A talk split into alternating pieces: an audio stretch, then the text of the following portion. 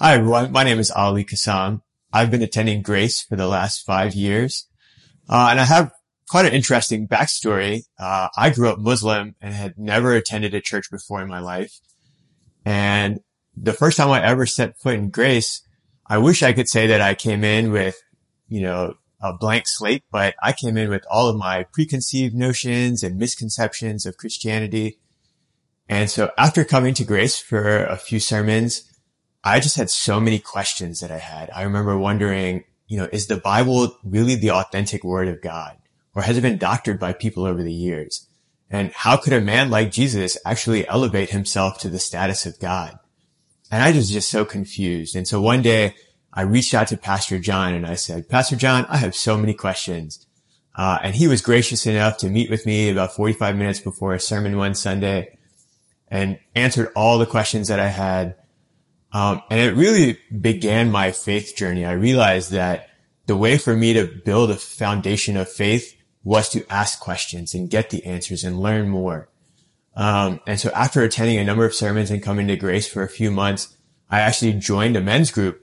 And I remember every session that we had of this men's group, I would leave just so frustrated because I could feel the emotional growth happening, but I was having to wrestle with these tough ideas and concepts and things that were in the Bible. But thankfully, as a result of all of this, I was able to develop a really strong foundation of faith uh, that I've been able to rely on as the years have gone on. Uh, you know, when things have gone tough, when when things have been tough, or when things aren't going my way, I can lean on these foundations of truth that I've learned um, and the answers to these questions to get me through some hard times. Now, why do I bring all this up? Well, one, I want you to know that grace is an incredibly safe space for you to ask questions. No matter where you are in your faith journey right now, trust me, you are not the first, first person to have ever asked these questions or have doubts. I can tell you that from personal experience. Secondly, what can you do if you have doubts or questions? One, I highly encourage you to reach out to somebody at unchurch staff. They'll either be able to answer your questions or guide you to, to someone who can. I'd also encourage you to get involved with the group. Uh, and all the group experiences that I've had, I've met incredible people, but I've also experienced incredible spiritual growth through them. And finally, third, I encourage you to pick up a Bible and start reading it. Uh, there's no better way to, to answer your questions or understand the God that you're looking to know more about than to read his authentic word firsthand and so I encourage you to take any of these three steps. Uh, and if you have any questions at all, you can reach out to me personally, or you can reach out to anyone on staff. And we look forward to meeting you. Recently, I went for an eye exam. I think you're supposed to do that once a year. I do it like every five years, but nonetheless, when you go in there, they put that big contraption, you know, over your face. You sit right up to it and you're supposed to read those letters and the doctor will say, is one better? Or is two better? And they keep just clicking through. And, you know, you're looking through it. Sometimes it's so subtle. You're like, I think it's one or I think it's two. And then every now and then so much clearer. But seems like at least once in that rotation of one or two, there'll be one that just bam, it just pops out. It's like there's magnifying glasses on my eyeballs and you can see so clear. Here's what I'm thinking about today. Is there a way to see the letters in the Bible? Is there a way to understand the Bible? A lens that we could look through to the Bible, this most magnificent word, this best-selling book, this most influential book in the history of the world that we would just pop. It'll just, yes, that makes sense. Today I want to do a message called Start Here because I'm asked that question quite often. Maybe you are asked that question. The Bible is such a big book. Where do I start? Somebody's asked you or you've asked yourself, where in the world do I start this great big old book? The Bible. You know, the Bible is not like Monopoly with a clear block that says start here. Do I start at the very beginning? A lot of times I'll tell people you want to start in one of the four biographies of Jesus, Matthew, Mark, Luke, or John. John's a great place to start. That's a good name. Start in John. But Jesus says something at the very end of Luke's biography of Jesus and Luke 24. Jesus walks up to some of his disciples. This is after the crucifixion. They're bewildered and dismayed. He says, what's going on? They begin to talk. And then Jesus says this. he begins to explain himself and says, starting with the law. Now that's interesting because the law is the first five books of the Bible. It starts with Genesis. So Jesus, to explain who he is, starts with Genesis. Well, that's great because Genesis has an incredible line in that that basically Genesis 126, we get the idea that we're all created equal in the image of God. That is the Magna Carta. It's the summit of humanity. My goodness, it's shaped and changed the world like nothing else. So many of our problems could be solved if we just embrace the truth introduced to us in the Bible, right? Genesis 1 6. However, there are also some difficult things in the book of Genesis, like talking snakes and are the days, are they really 24 hours long? And how about that seventh day? It never ends. So there's some great stuff and some difficult stuff. Is there a lens that I can look through to see this most magnificent, influential book in the history of the world and just make it pop in my own life to be fully inspired? Well, start here. This is something that's going to live on our website and on YouTube for a long time because we're going to start a series next week. But it's going to have to begin here. We're going to have to look through this lens. So I want to read you some really important verses of the Bible that helps us understand where we start. And I'd like you to take notice of this. The importance, the supremacy of wisdom. So here we go. Proverbs chapter three. Blessed are those who find wisdom, those who gain understanding for she is more profitable than silver and yields better returns than gold. She is more precious than rubies, and check this out, nothing you desire can compare with her. Nothing you desire can compare to wisdom. Verse 16, long life is in her right hand, and her left hand are riches and honor.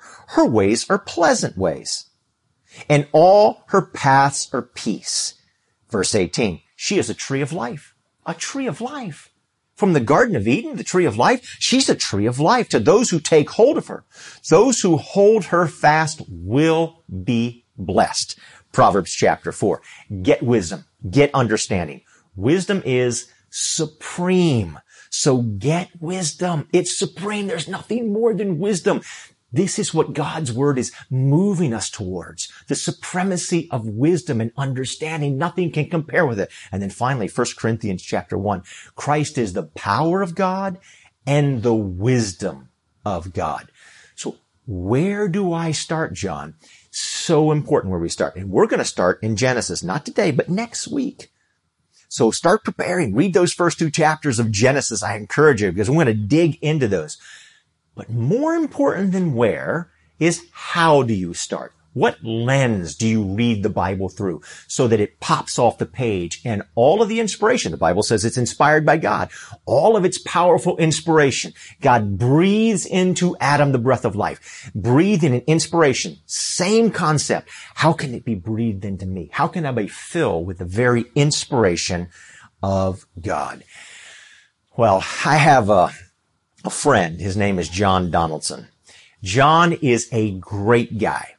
John was a part of Grace 20 years ago when we began, but John is still a part of this church because he is in a men's group on Tuesday night. He lives in Singapore, has been teaching political science. He got a PhD in political science from GW and has been teaching in Singapore for at least 10 years now, but he's still a part of a men's group from Singapore every Tuesday, and he is just a super great guy. Matter of fact, I mentioned him recently to a buddy of mine, uh, Jamie Dahl. We were all there the beginning days of Grace 20 years ago, and Jamie said, "You know what? John is such a fantastic guy. He's the kind of guy you could just punch him right in the face, and he'd say, "Hey, man, I love you."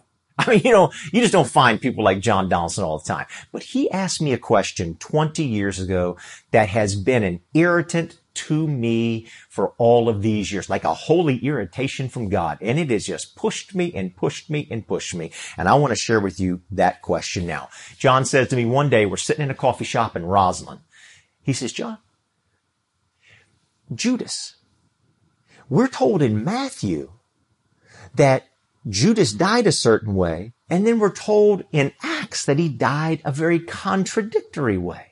John, how do I make sense of that? I want to read you the passages. This is what Matthew tells us about Judas. When Judas who betrayed him, speaking of Jesus, saw that Jesus was condemned, he was seized with, with remorse and returned the 30 pieces of silver to the chief priests and elders.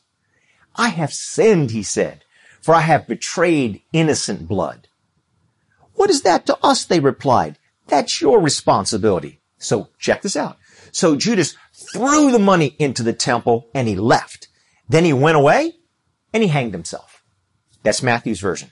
Listen to what Luke says in Acts chapter 1. With the payment he received for his wickedness, Judas bought a field. I thought he threw the money into the temple. It says he bought a field. There he fell. So like he fell somewhere in the field. He fell headlong. His body burst open. All of his intestines spilled out. Everyone in Jerusalem heard about this. So they called that field in their language Akeldama. That is field of blood. Well, Matthew says he threw the money away and then he hanged himself. Luke says, no, no, no. He kept the money. He bought a field. He fell down in the field and he burst wide open. They're contradicting each other. So my buddy John says, John, what am I supposed to do? This is the word of God. There can't be an error in the word of God. Which one is right? They both can't be right. They're very different. And if this isn't true, if there's a mistake here and it's God's word, where are all the mistakes? What do I believe is like a house of cards? It's going to come toppling down. John, tell me, why does the word of God have contradictions in it? What am I supposed to do with this? How can I trust God's word? Great question. Well, I used to think that the Bible was the perfect word of God. These words like inerrant and infallible. And I used to think it was the perfect word of God. But now, now I believe it is so much more magnificent than that. I had respect for it, but now I'm in awe of God's word. It is amazing. It is relevant. That question that John asked me 20 years ago has operated like a holy irritant, pushing me, pushing me to understand how do I view God's word? And when I see these contradictions, what do they really mean? And as a, along the way with this, I feel like the inspired word of God has like filled up inside of me and inspired me. You know, recently I was watching a Simon Sinek. He's become famous. TED Talks, best-selling books. Right? He wrote the book, uh, Start With Why. I think that was his first book, but nonetheless, I, I was watching, he was being interviewed on a podcast. And the interviewer says, Hey, Simon, I want to ask you, Mr. Why. I want to ask you, what is your why? And Simon said this. He says, here's my why. I want every single person to wake up every day fully inspired, to live an inspired life. You know what? God's word says is inspired. Can we possibly read and study and just absorb God's inspired word without us living inspired lives? God's desire for you is that we view God's word through the right lens and therefore not quench the inspiration of God, but fully unleash the inspiration of God like a fire hose in our life recently. I'm going to show you some pictures, not today, but in, in future weeks. I think in week number three, I'm going to th- show you a bunch of pictures about this. But I visited my daughter in Montana. She's out working at Glacier National Park and we stayed at this hotel and it's kind of an old hotel. And I remember going into uh, the bathroom there and just turning on, on the shower. I wanted to see, would the water be hot? Would it be cold? What in this real rustic hotel would it be? And I turned it on and to my total shock, I was expecting hot or cold. What I wasn't expecting was no water at all all. It was just slowly, it was slowly dripping out. You know what? If we don't view God's word through the proper lens, will the inspiration of God's word just slowly trickle out into us?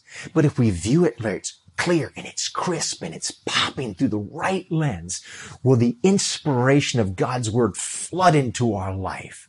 I have awoken for the past two years of COVID excited and inspired despite all the problems because I was so excited about reading and studying God's word all the time because I began to get something. And so here's what I'd like to do. I wish that 20 years ago, when John Donaldson asked me that question, that somebody would have come alongside him and said, Hey, John, I want to show you a couple things that are really important here that you need to understand about God's word. I've been on a journey for 20 years and I'm going to share that with you here, but I want to do for you what I wish somebody had done for me and just share with me some really basic things, things that are broadly understood. Like, yeah, we all believe that it's, it's true, but for some reason, we're not viewing the Bible through what is broadly agreed upon. But when I did, oh my goodness, God's word began to just fill me up and inspire me to a level like never before. Here's the thing. Here's the challenge. Some of us are too convinced. And here's what I mean by that. We look at the contradictions in God's word and we're like, oh, no, no, no, they really don't exist.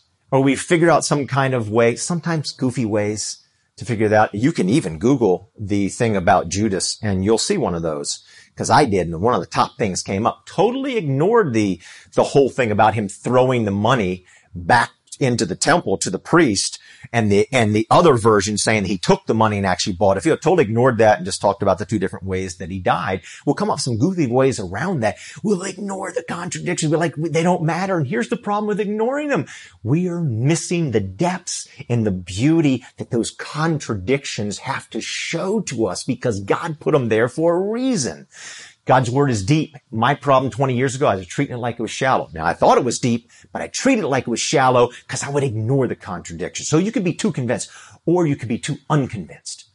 You can look at the contradiction and say, you know what? That's a huge stumbling block for me. I'm going to walk away, even though Genesis 1:26, the Magna Carta of humanity, even though we hold these truths to be self-evident that all people are created equal, even though it changed the world, even though that is like the supreme thing, even though that solves so many problems, if we actually applied that, we'll still take the Bible and say, ah, forget it. There's problems. It's dangerous. There's contradictions. There's errors. There's stumbling blocks. It's anti-science, whatever it might be, whatever it might be.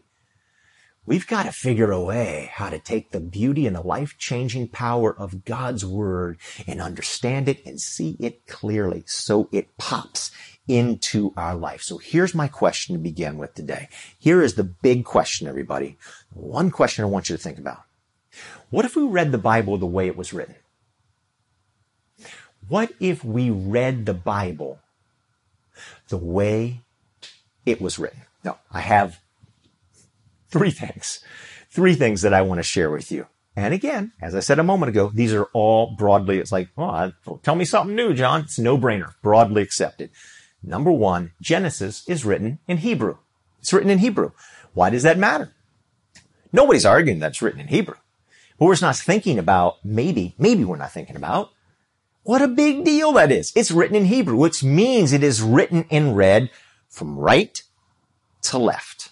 From right to left. And when you read and you write from right to left, it triggers the right side of your brain, which is the side that seeks wisdom understanding, meaning, purpose, wholeness.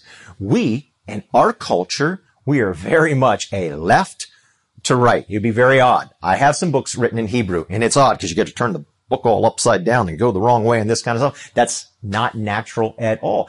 But what's natural to us is to go from left to right. Well, left to right is very scientific. It's very analytical. It's very mechanical. It's very linear. That's what the left side of the brain does. And when you read from left to right, it triggers that left side of the brain. So we are natural science seekers. That's what our culture is about. Now, some of you are from cultures that are wisdom seekers. You've got a head start on us. That's awesome. Put something in the chat there. I, Uh, tell us a little bit about that. We want to, we want to hear from you because again, you have a head start. So that'd be awesome. Now for science seekers, which most of us are, I have irritated you as I have been irritated because I did not resolve the Judas issue. We're going to resolve it. I just want you to know I'm not going to resolve it right now because questions and discussion is the biblical way to inspiration. We're going to have a Facebook live event. You see the information there on the screen. Come and ask your questions. Put some of your questions right now in the chat just to kind of get the ground going there. Let's stir the pot a little bit. Put your questions in there, what you have. And in this Facebook live event, we're going to talk about this and we're going to move towards resolution. But right now, I want you to experience a little bit of that irritation that just kind of God used to move me in the right direction. So please join us for the Facebook Live. Throw some questions right now in the chat and we are going to become wisdom seekers. Here's what Jonathan Sacks says. In speaking of science and wisdom and religion and right and left, he says this, science takes things apart to see how they work. That's the left side of your brain. Religion puts things together to see what they mean. Now, Dr. King also weighed in on this, and this is what he said. Religion and science are two hemispheres of human thought. Now, science can build a rocket, but it can't tell you what to do with that rocket. You need wisdom to do that. Science doesn't do that. Science can build a rocket, but doesn't tell you what to do with that rocket. It's very, very different. We have gone past our ancestors' wildest imaginations. I mentioned I went out to Montana recently. I got on a, a jet plane, a temperature controlled jet plane, and I flew across the country. 300 years ago, that would have been something that would have taken me many, many arduous months to do. And I got on a temperature controlled plane and did it. So we have just woo, scientifically. It's incredible. But have we gone that same trajectory when it comes to meaning, purpose, identity, all of these important issues? No, we are struggling in those areas. That is what the right hand side of the brain, that's what wisdom does. They're two different things. And we and our culture comes so natural to us to seek science. We are natural science seekers. That's number one. Genesis is written in Hebrew, and that tells us something right from the get-go. Here's the second most important thing. The literature of Athens is very different from the literature of Jerusalem. Athens, very much shaped by Aristotle. Aristotle wanted to get things fixed, immovable, unchanging. The universe is eternal. Out of that, and we'll talk about this in future weeks, is a very firm, fixed set of beliefs. Aristotle wanted to eliminate metaphor. Jerusalem is about constant movement. Jesus says, I will build my church. What's a church? It's the called out ones. What is Jesus' some of his most famous words? Two words. Follow me.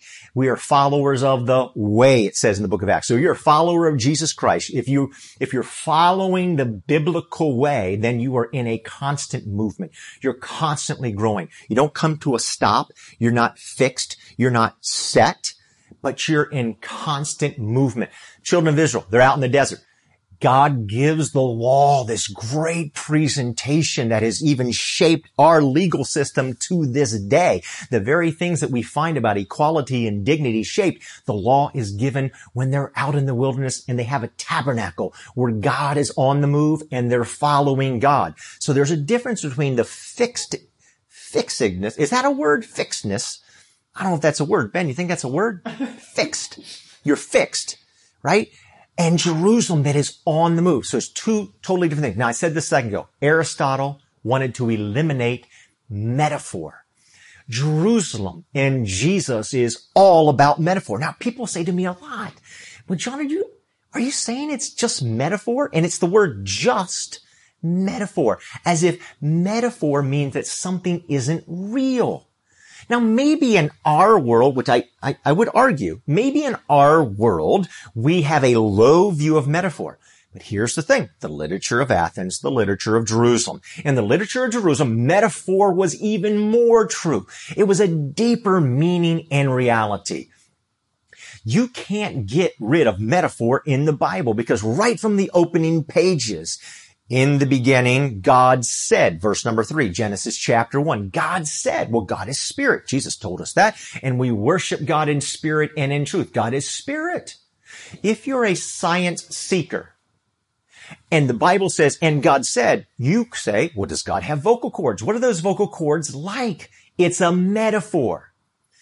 God speaks. God breathes. God breathes into Adam the breath of life. Science seeking says, well, tell me about God's lungs. So God has hands, He has lungs, He has vocal cords, He has feet, He has arms. Is God's arm too short for you? He's a husband. He's a king. All of these great metaphors. And it doesn't stop when you get to Jesus. Jesus makes seven famous I am statements in the gospel of John. Let me give you just a couple of them. Jesus says, I am the door. Well, science wants to know, is that wood or fiberglass? Kind of door are you? If you're seeking science, obviously it's a metaphor that Jesus, because that's Jerusalem, not Athens. Jesus says, I am the light of the world. Is that fluorescent or incandescent? I am the good shepherd. I thought Jesus was a carpenter. These are metaphors. It's not just metaphor. It's not like a low view of it. Jerusalem has a very high view of metaphor. So in other words, for us to experience all the power and the inspiration of God's word, we have to embrace the fact that Jesus in Jerusalem is deeply, deeply enriched by metaphor. So the third thing that is so important, that is just overwhelmingly true, broad agreement, is that science is constantly changing. New information, we make a change. New information, we make a change. Science is constantly changing. And there's been hundreds and hundreds and hundreds of changes.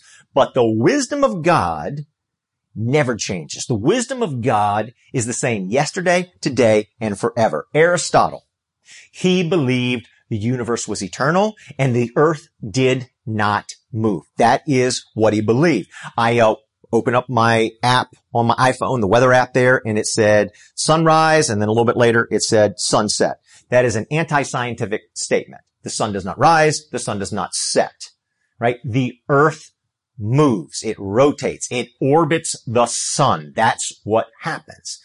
Now, I want to read you some verses in the Bible. How should we take these verses in the Bible?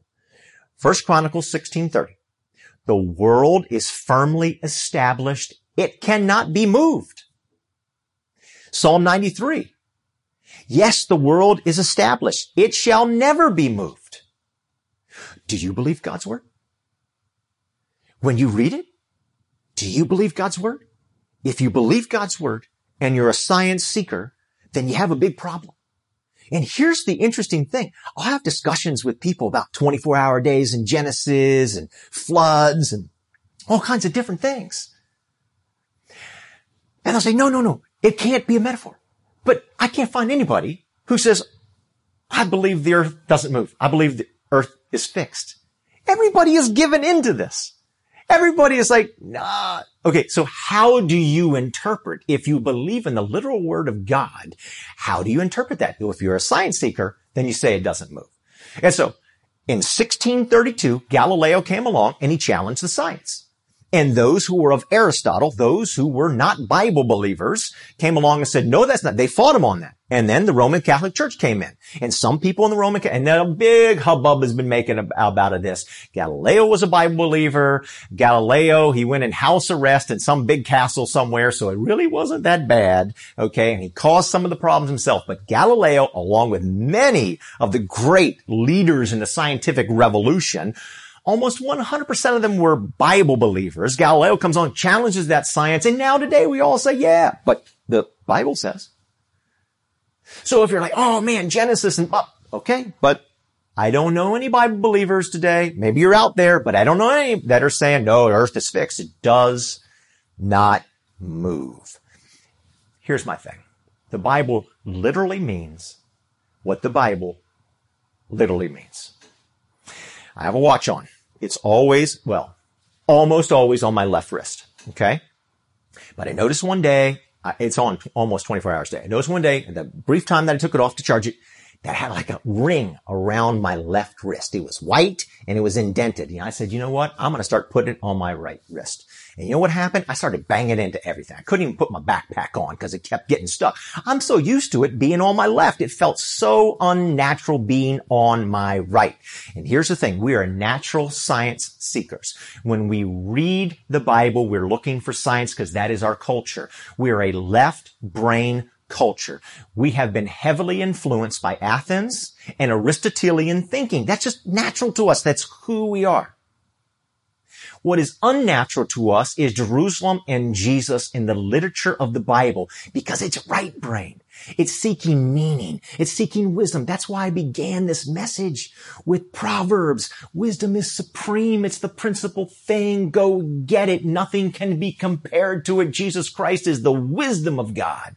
And so it's pushing us like an irritant. I need you to seek wisdom. And if we are wisdom seekers instead of science seekers, all of a sudden the power of God's word begins to make sense to us.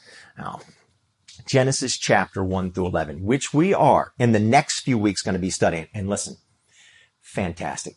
If you read it as a science seeker, it's going to seem so distant. You're going to be asking yourself, what does this make difference in my life today? Is it relevant?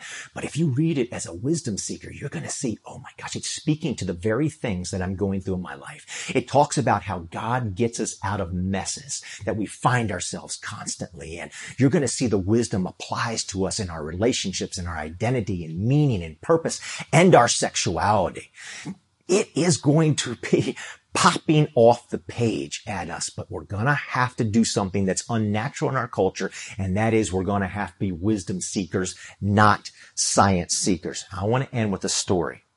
Why would you want to do this? Why would you want to do something that's unnatural to you? I want to talk about the Great Reformation. Martin Luther and the Great Reformation. There's some things that happened during the Great Reformation.